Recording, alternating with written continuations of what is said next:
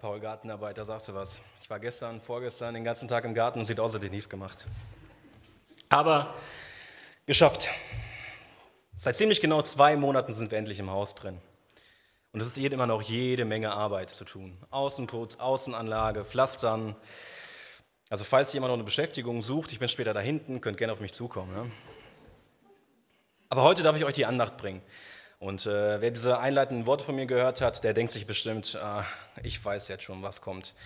Der bringt jetzt bestimmt biblische Vergleiche, die mit dem Thema Bau zu tun haben. Der Jungspund, der meint jetzt Ahnung von Bau zu haben.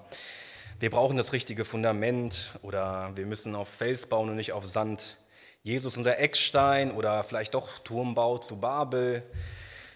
Oder wie die Leute in Kapernaum das Dach eines Hauses abgedeckt haben, um Gelähmten drunter zu bringen, damit Jesus ihn heilt und bestimmt damit verbunden, wie die das Dach wieder heile gemacht haben, um den Dachschaden zu beheben. Und soll ich euch was sagen? Ihr habt recht. In meiner heutigen Andacht geht es um einen Bau oder vielmehr damit, äh, was mich dieser schmerzlich gelehrt hat. Für Angelika und mich war es ein wichtiges Anliegen, unseren Kindern ein eigenes Haus zu bauen. Spätestens an Corona war klar, wir brauchen einen Garten auch wenn dieser noch lange nicht fertig ist. Also wie gesagt, ich bin da später da hinten, wer auf mich zukommt, sehr gerne. Aber uns ist es wichtig, uns war es wichtig, das jetzt anzugehen. Und äh, wenn ich mir die aktuelle Situation auf dem Markt anschaue, haben wir es noch genau den richtigen Zeitpunkt erwischt. Aktuell wäre es nicht vorstellbar gewesen, aber da, da hat es noch gepasst.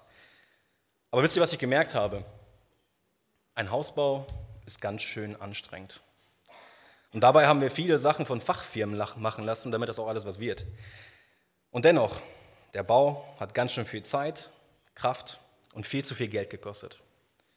Aber uns war das Haus insbesondere für unsere Kinder so wichtig, dass wir uns auf uns genommen haben. Und jetzt kommt meine Hauptthese für diese Andacht heute. Alles, was dir wichtig ist, kostet. Denke mal über diese Aussage nach. Alles, was dir wichtig ist, kostet.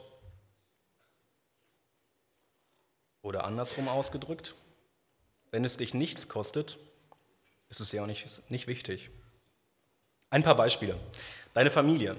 Deine Familie gibt dir Rückhalt, gibt dir Sicherheit, Geborgenheit. Familienleben, insbesondere mit zwei kleinen Kindern und insbesondere abends beim ins Bett bringen, kostet aber ganz schön viel Zeit und Kraft. Dein Hobby ist ein Ausgleich zum Alltag. In deinem Hobby kannst du ganz viel Kraft für den Alltag schöpfen. Es hilft dir, auf andere Gedanken zu kommen, den Kopf frei zu kriegen. Aber dennoch, man verbringt ganz schön viel Zeit mit seinem Hobby. Es raubt dir deine Zeit. Und wenn du dir noch ein Hobby aussuchst wie Golfen oder Segelflugzeug fliegen, dann ist es auch noch ganz schön teuer und braucht ganz schön viel Geld. Aber all diese Dinge sind uns so wichtig, dass wir jetzt diese Kosten in Kauf nehmen, weil es uns gerade so wichtig ist. Und jetzt stelle ich dir eine Frage. Was kostet dich persönlich die Nachfolge an unseren Herrn Jesus Christus. Kostet dich die Nachfolge Jesu Zeit, Kraft, vielleicht Geld? Oder kostet sie dich eigentlich gar nicht mal so viel? Dann sollst du dir vielleicht mal die Frage stellen, ist mir die Nachfolge Jesu wirklich wichtig? Was bedeutet Jesus nachzufolgen? In Matthäus 10 lesen wir das. Ich lese aus der neuen Genfer Übersetzung. Matthäus 10, die Verse 32, 33 und 37 bis 39. Matthäus 10, 32. Wer sich vor den Menschen zu mir bekennt, zu dem werde auch ich mich vor meinem Vater im Himmel bekennen. Wer mich aber vor den Menschen verleugnet, den werde auch ich vor meinem Vater im Himmel verleugnen. Und dann weiter in 37. Wer seinen Vater oder seine Mutter, seinen Sohn oder seine Tochter mehr liebt als mich, der ist es nicht wert, mein Jünger zu sein. Und wer nicht bereit ist, sein Kreuz auf sich zu nehmen und mir nachzufolgen, der kann nicht zu mir gehören. Wer sich an sein Leben klammert, der wird es verlieren.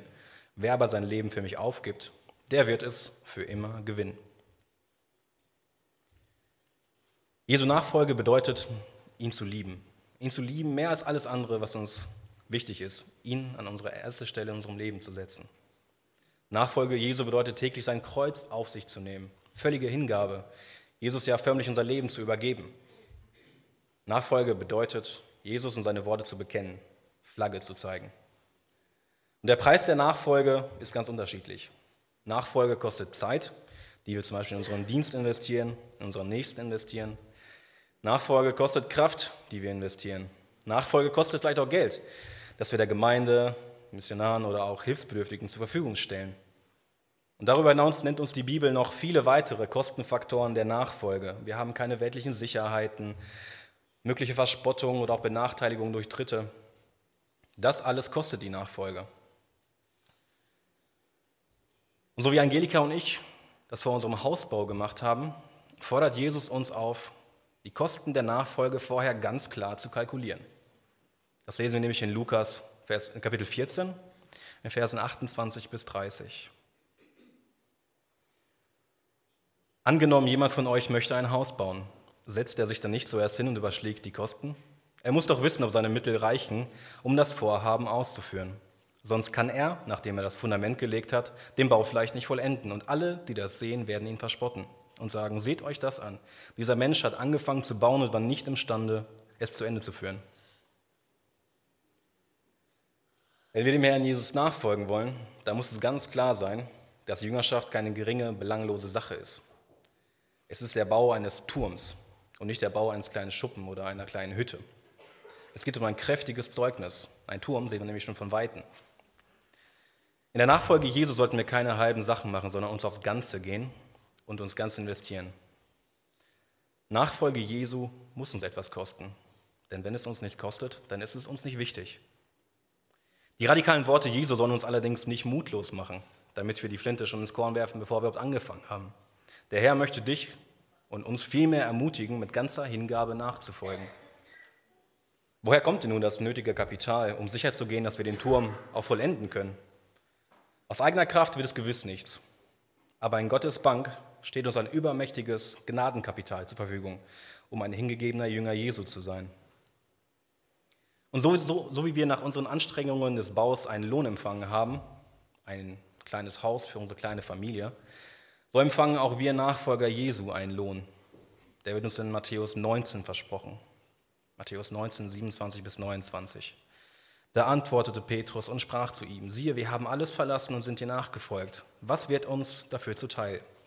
Jesus aber sprach zu ihnen, wahrlich, ich sage euch, ihr, die ihr mir nachgefolgt seid, werdet bei der Wiedergeburt, wenn der Menschensohn sitzen wird auf dem Thron seiner Herrlichkeit, auch sitzen auf zwölf Thronen und richten die zwölf Stämme Israels. Und wer Häuser oder Brüder oder Schwestern oder Vater oder Mutter oder Kinder oder Äcker verlässt um meines Namens willen, der wird hundertfach empfangen und das ewige Leben erben. 아멘.